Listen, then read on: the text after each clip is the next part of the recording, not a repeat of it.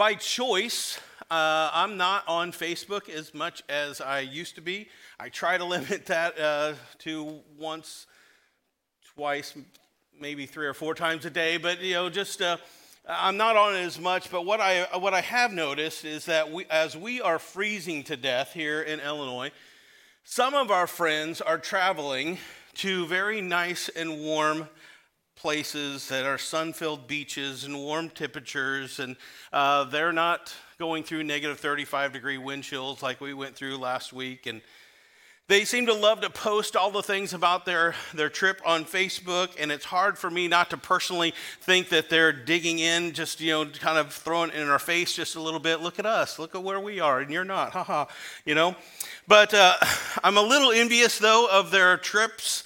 Of course, I would love to be somewhere warmer.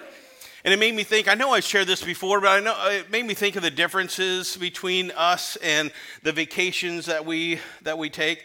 Uh, I, have said this, I'm more the, the mountain lake type of person. Uh, that seclusion vacation, anybody with me that likes the vacation that's in the middle of nowhere, seclusion? Right, you guys can't join me, but I'm glad that you're, you like that. Uh, there's other people here that prefer, prefer the sandy beach. How many people are beach people? You're all crazy. You're weird, okay? So I'm definitely the mountain lake cabin type of guy. I don't like the beach at all. When, when Carol and I go to the cabin or go to the, to the beach to, uh, to vacation, I'm counting the minutes before I can get off of the sand and wash the sand from in between my toes. I can't stand that feeling, right? Uh, Carol, on the other hand, when we vacation and we're on the beach, she is in her element. She loves the beach. She puts on her, her big floppy sun hat because that's what you do when you're out in the sun. You wear something to keep the sun off of you, apparently. So she wears her big floppy sun hat and she lathers herself with the sunscreen and she gets her beach chair and it's perfectly aligned and she sits down and she could spend hours there just doing nothing except maybe reading a book and soaking in the sun. I, on the other hand, I'm there about five minutes and I'm wondering have the people next to me heard me snore? That's what I'm thinking about there on the beach. And I want to relax by reading a, vac- reading a book on vacation. I just want to do it in the middle of a, of a forest or uh, not squinting in the bright sun. And, and I identify with the mountains. Carol, on the other hand, identifies with the beach. So thankful she just now came into service. That's great. So I'm the lake guy, and Carol is the ocean girl. And, and of course, I'm just making fun of some of these titles because, of course, we are neither. We live in Illinois. We are snow and ice people, right? We are corn, corn and soybean people, aren't we? And so it's easy for us, however, to get caught up in some of the things of this world, how this world likes to define us you're probably, just because you live here in central Illinois, uh, there's a few outliers, but you're probably either a Green Bay Packers fan or a Chicago Bears fan. One of us in here is a Dallas Cowboys fan. Shh, he's a little sensitive, so, so don't, okay? All right. Sports, though, has become this kind of an, an idol in our culture. Uh, the theologian Timothy Keller defined an idol as anything that tempts you to love it more than God. An idol is anything that tempts you to love it more than God. We're going to spend our time today uh, continue on this story with Daniel. We're going to be in Daniel chapter 3. And so if you have your Bibles or they're in front of you, um, Nobody's sitting in the, oh, these people over here don't have a Bible in front of them. But everybody else here in the church, you have a Bible in front of you. If you'd like to grab that uh, or look on your device, turn to Daniel chapter 3. It's a little more than halfway through your Bible. You'll find Daniel. So, in our chapter today, we're going to learn a lot about this king who has made this giant statue, most probably of himself and he's forcing people to bow down and worship this statue. Now, us today, we would think, now that's stupid. Why would anybody worship this big statue? There's no way that I would do that. Of course, I'm not going to love a statue more than God. But there are some things in our post Christian society that have become a modern day idol. If you're taking notes, perhaps uh, one of these will ring a bell to you. One of the first one, uh, and a modern day idol, is identity. We don't think of our identity as an idol, but our identities have certainly become one. What we think about ourselves, or maybe even how we label ourselves, has become more important than what God says about us. And if we identify ourselves with this self imposed label, we're following or fall, falling into the hands of idolatry. If our identity is defined by our job or our appearance or our skills instead of who we are in Christ, then we're always selling ourselves short. It's not what we think or how we label ourselves, it's what God thinks about us. It's about God how God views us. And we could go on and on about all these self imposed labels as we try to figure ourselves out. We don't have time for that this morning. Let's just move on to another modern day idol. Second one is, is money. And this is uh, probably self explanatory. Western culture has bowed down uh, to money, possessions. Uh, the pursuit of money and acquisitions of things is, has become a uh, guiding force for many. And money, the things we have, the things we are able to acquire, has become an idol in our culture. Next one is entertainment. We love to be entertained. And so we're addicted to maybe to our device. We're addicted to a TV show. We're addicted to uh, TikTok or Instagram or Snapchat. And we mindlessly flip through reel after reel after reel. And some people are obsessed with a celebrity. Some people are obsessed with that sports team. And they've allowed that person or that thing to reach a higher place in their life than God is. The next one is comfort comfort has become an idol in our culture. There's an endless list of, of products that are, that are promising if you would just use this, if you would just do that, then you're going to be more comfortable in life and, and you're going to have an easy life. We've made our lives so much easier and much more comfortable in this time in history than any other time in history. But the call the call that, that Jesus gives his followers, you and I, that call that he gives us is a life of ministry. He doesn't call us to a life of comfort. Jesus promises his followers that we are going to face trials, we're going to face persecutions, we're, we're going to face difficulties. And while comfort isn't bad, we all like to be comfortable. It can be damaging to us if that's what we're pursuing in life more than God itself. And when, we're, when comfort is an idol, we're going to struggle if God ever calls us to do something difficult. And He's always going to call us to do something difficult. Perhaps if we're honest with ourselves, maybe there's an idol or two in your life that has just kind of creeped into your life, and you're not trying, you didn't try to make it that most important thing, but it's just kind of it's kind of shown up, and, and habits uh, have forced it to become a little more important than even the direction that God is giving in your life. And if we're honest, we we probably devoted too much time or energy or money in pursuit of an idol and not enough effort in following Jesus. Back to our story here.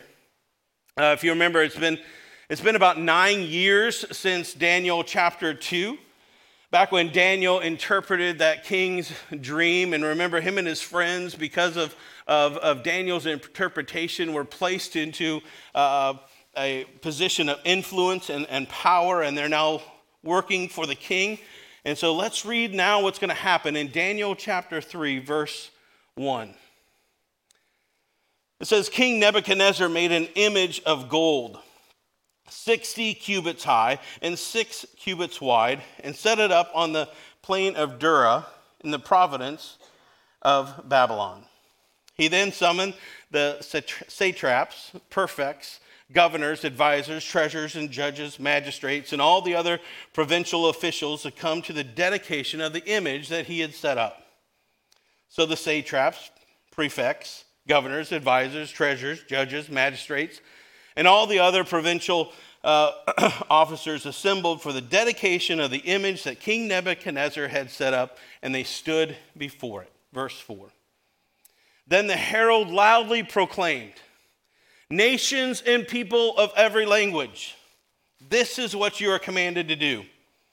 As soon as you hear the sound of the horn, flute, zither, lyre, harp, pipe, and all kinds of music, you must fall down and worship the image of gold that King Nebuchadnezzar has set up.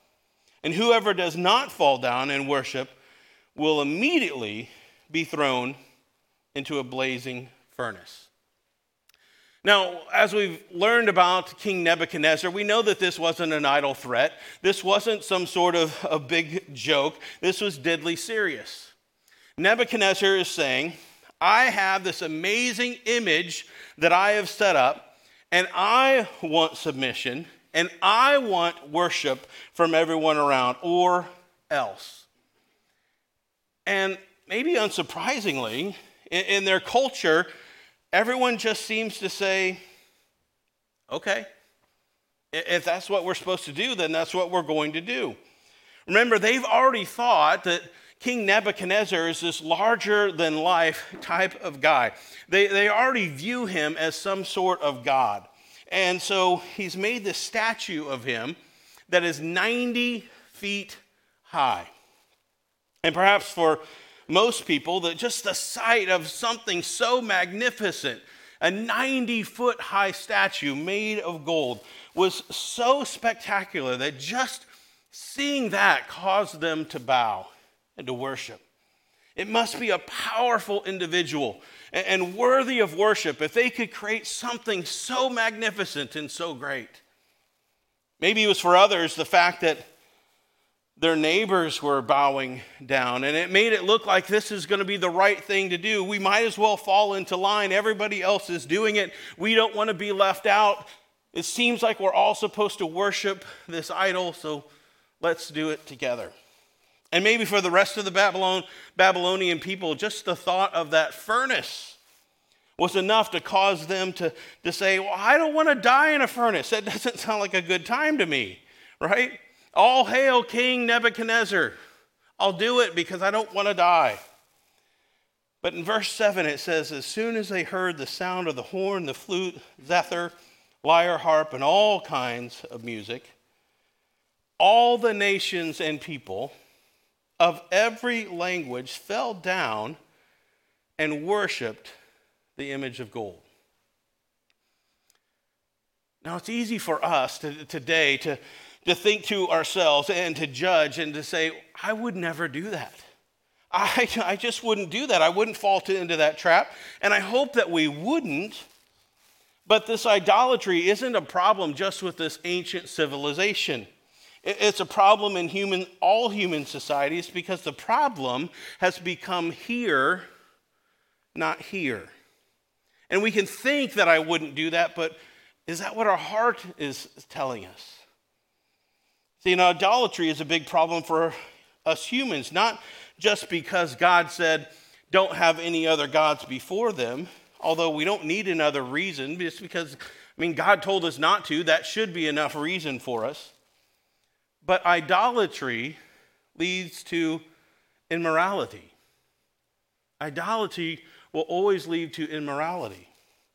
And as soon as something takes the place of God, many more things are going to follow. And we're really not that much different than uh, these ancient Israelites and Babylonians. We're not a whole lot different than them. We get caught up in the spectacle of things too. We want the biggest and we want the best and we want the most flashy things as well. We may not worship a 90 foot golden statue, but maybe we worship Ford or Chevrolet or BMW. We may not worship a 90 foot statue, but maybe we worship Coach or Gucci or Nike or Adidas. Maybe that's become our idol or our God. And we do it because the person next to us has that new car, and we deserve a new car too, right? We, we deserve one. The student next to us has the Jordan 1 Low Travis Scott edition tennis shoes, and we want them too. Yes, I had to look that up. I have no clue what that means. See, the bottom line is we worship idols because we think that it's going to put us in a position of respect that we think we deserve. We want the idol that uh, we want what the idol promises us. We want to belong. We want to be like others. And, and we accept society's labels on us because it's a whole lot easier than fighting against it. See, idol worship is found in our agendas, it's found in our goals, it's found in our significance, it's found in our reputation, because we figure all of those things are going to be advanced, they're going to be furthered if we place that idol above God. It will get me to where I want to go in life. And so these men gathered around this statue in ancient Babylon, and they thought the same thing that if they bow down to this idol, if they declared their allegiance to it, and if they worshiped the king's image, their status their position would be advanced or their life would be spared. And everybody did it except for three. Remember those friends of, of Daniel from last week, those guys whose names were changed to Shadrach, Meshach, and Abednego? Those three guys said, Nope, it's not going to happen. We're not going to do it. We're not going to bow down to this idol. We will only worship God apparently there were some of the Babylonians that didn't like where these three guys had, had risen and their status was, was too high. Maybe they were a little bit jealous of them. And so they went to the king and they tattled on him. And they said, Hey, king, there's these three Jewish guys, and they're not bowing down to the idol at all. They're refusing to do it. And the king became furious. He said, How dare them? Take them to the furnace. Verse 19, look at this.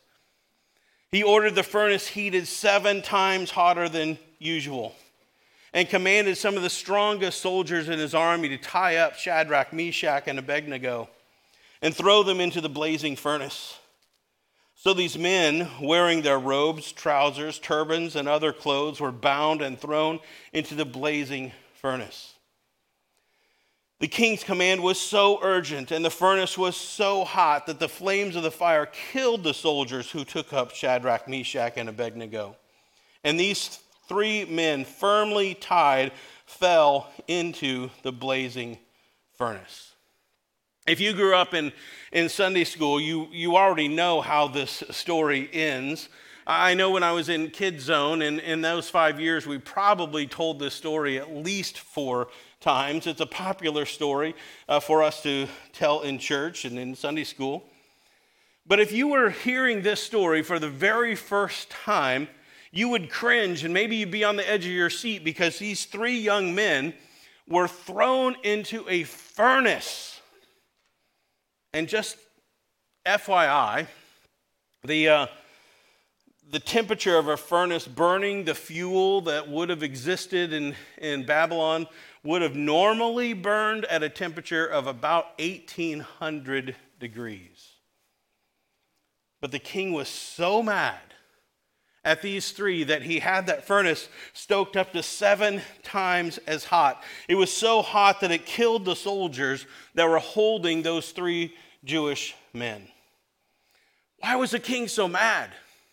Well, he was mad because these three in verse 17 tell him this if we are thrown into the blazing furnace, the God we serve is able to deliver us from it. And he will deliver us from your majesty's hand. But even if he does not, we want you to know, your majesty, that we will not serve your gods or worship the image of gold that you have set up. It makes me wonder. I wonder what I wonder what we would have said facing death by being thrown into a blazing hot furnace. I, I, tell you, getting burned is probably one of my biggest fears. When I was in, in fifth grade, I, I spilled grease on my hand. I still have a pretty big scar here from it. And, and so just the thought of being burned is horrific to me. Now, a, a furnace that hot probably would have meant instant death, but this still is not an experience that any of us want or, or would look, look forward to, right? So, what would we have said? If we were one of these young, now they're in their young, their, their lower 20s, if we were one of these 20 something guys with their whole life ahead of them, what would, what would we have said?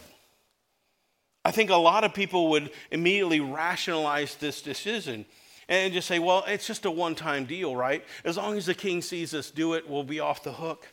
What's the harm in bowing down to, the, to this image, to this idol one time? What's the harm in that? At least we stay alive. And, come on, guys, we know this isn't real anyway. We know this is just a statue. We know it's just a joke. You know, it's not God, it doesn't have any power. Why, why wouldn't we just bow down to it? Why wouldn't we just give in to it? I mean, and we're far from home. Home is 900 miles away. Nobody's going to see what we're doing here. Nobody's going to know. We don't have to tell anybody. We don't even need to tell Daniel. He may not even find out. And, and look, everybody else is doing it. No one's going to notice if we just join in just to save our own necks. And the king has, after all, been pretty good to us. I mean, we have all of our, we owe him our job, our house, everything we, we have now is, is because of him. I know we'll feel bad about it at the time, but surely our conscience won't nag us forever about this. Eventually, our, our conscience will settle down and it won't nag us forever. And honestly, if we bow down just this one time, we're not going to die. And if we don't die, then, then I can be useful for God later, right? I mean, God wants to do things through our lives. And so if we if we just save our skin, if we're just alive, if we just do this to stay alive, then God can use us later. And so let's just do this real quick because it doesn't mean anything to us anyway. We know the truth. And plus, that furnace is pretty hot. We don't want to go in there. The script that's in, in, our, in God's word in the Bible doesn't say any of that. It doesn't say that they said those words at all. What they did say is, We believe in God so much that we believe He can rescue us.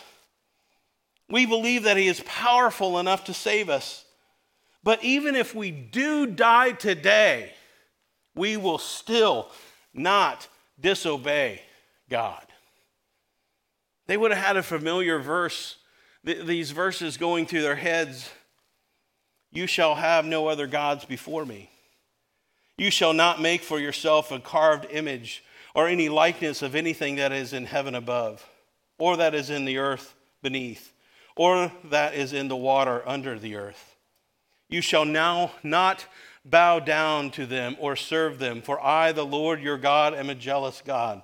That's the Ten Commandments Numbers 1 and 2.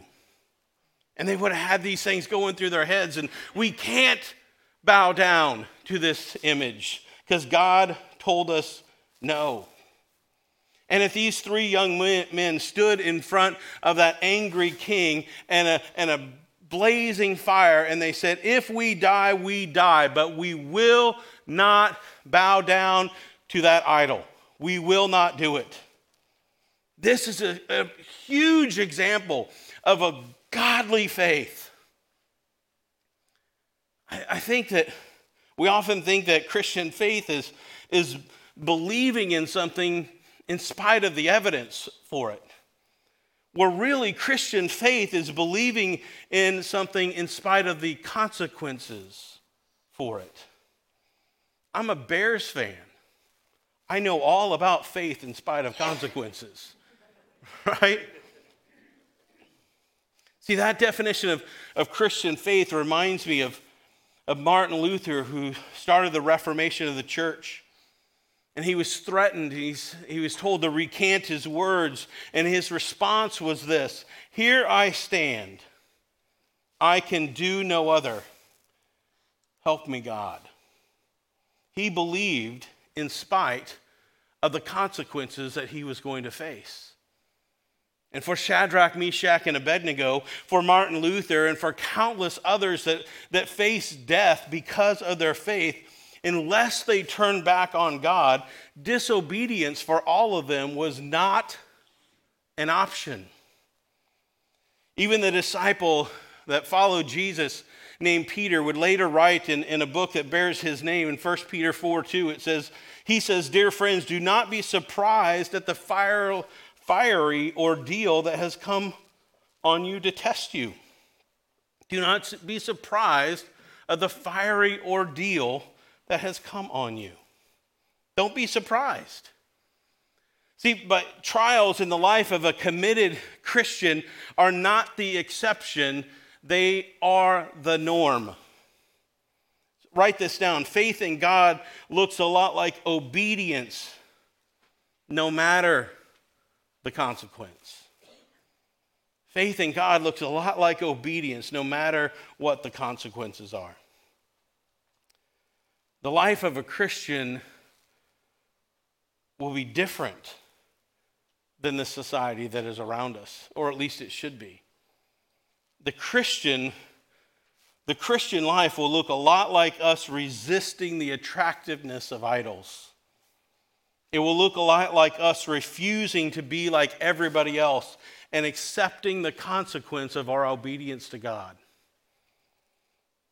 We may face name calling exclusion from certain circles, perhaps even unemployment, even, even worse.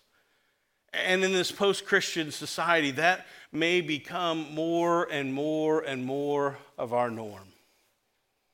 I'm not saying this to scare you, but just to make sure that we're ready. The Apostle Paul wrote, once wrote this to his student Timothy. It says, For a time is coming when people will no longer listen to sound and wholesome teaching.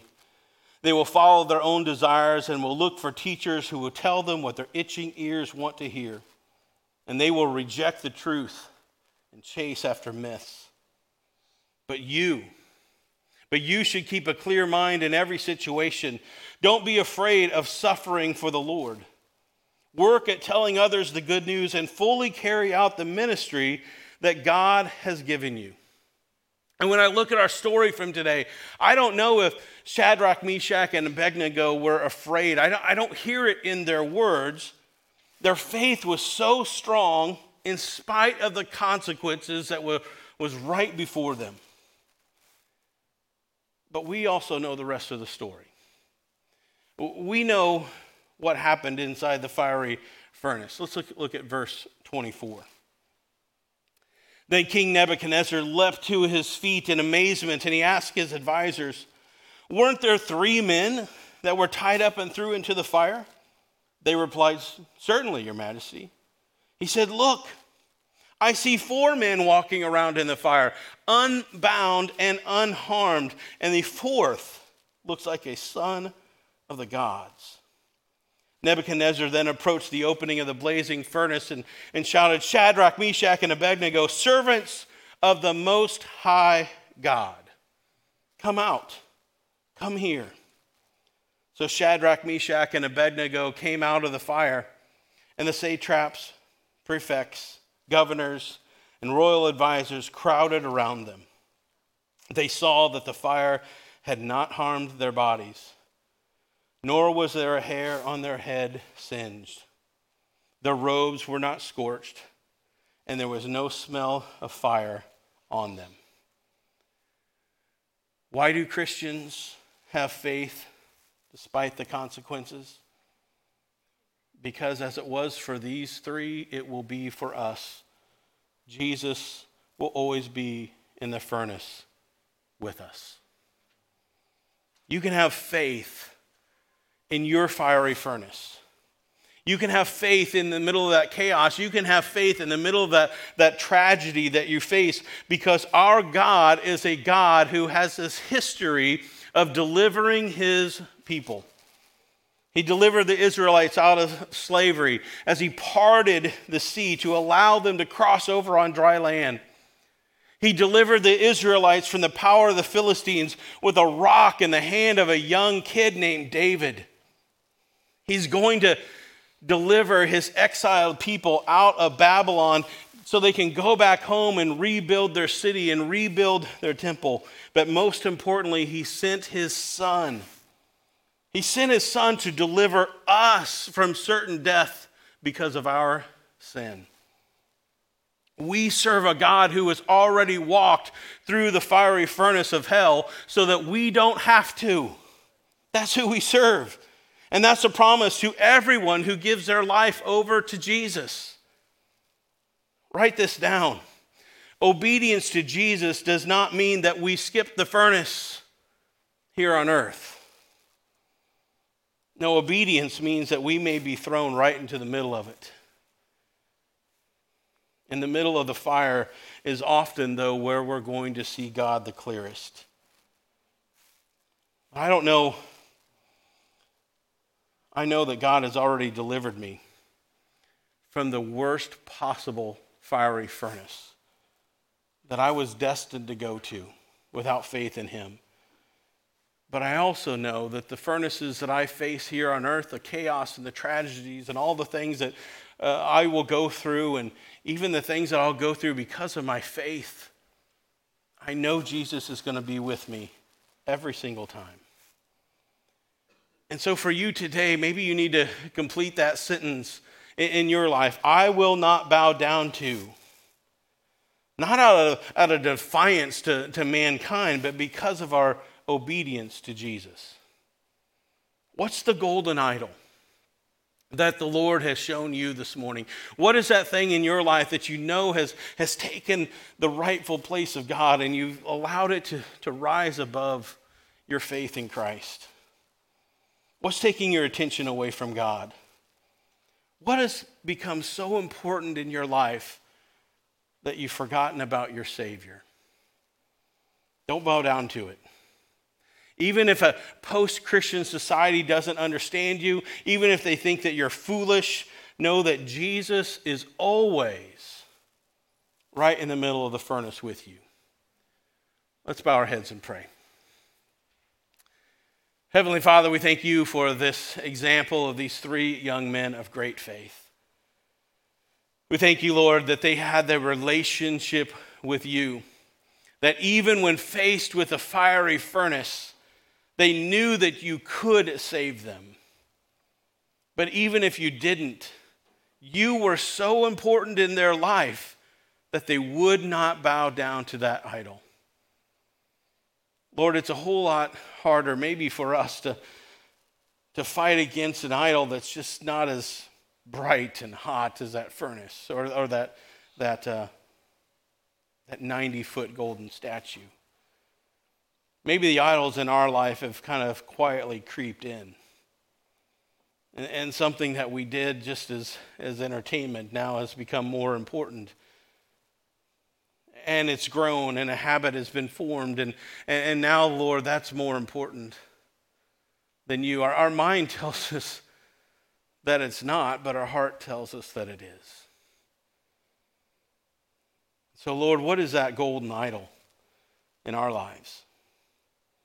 What is that idol that we need to refuse to bow down to? And Lord, when we refuse to bow down to society's idol, we know, Lord, that we will face a furnace. We will face difficulties and chaos and even tragedy. But remind us, Lord, that just like you were with those three young men in the middle of that furnace, that with our faith and our obedience to you, you too will be in the furnace with us. And you will get us through it. And that's all we need. We need you, Jesus, to be with us in the furnace that we face. Help us to have the faith of these three young men. But they had faith in you because they had a relationship with you. So let us start there.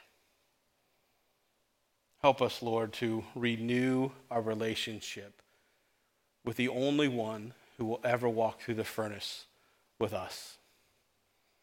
Help us to come back to you, Jesus. If anybody here is, is needing to do that or is wanting to do that, then would you find one of the, the pastors here? We'd, be, we'd love to talk with you. We'd love to pray with you. We'd love to help you back on track with your journey with Jesus.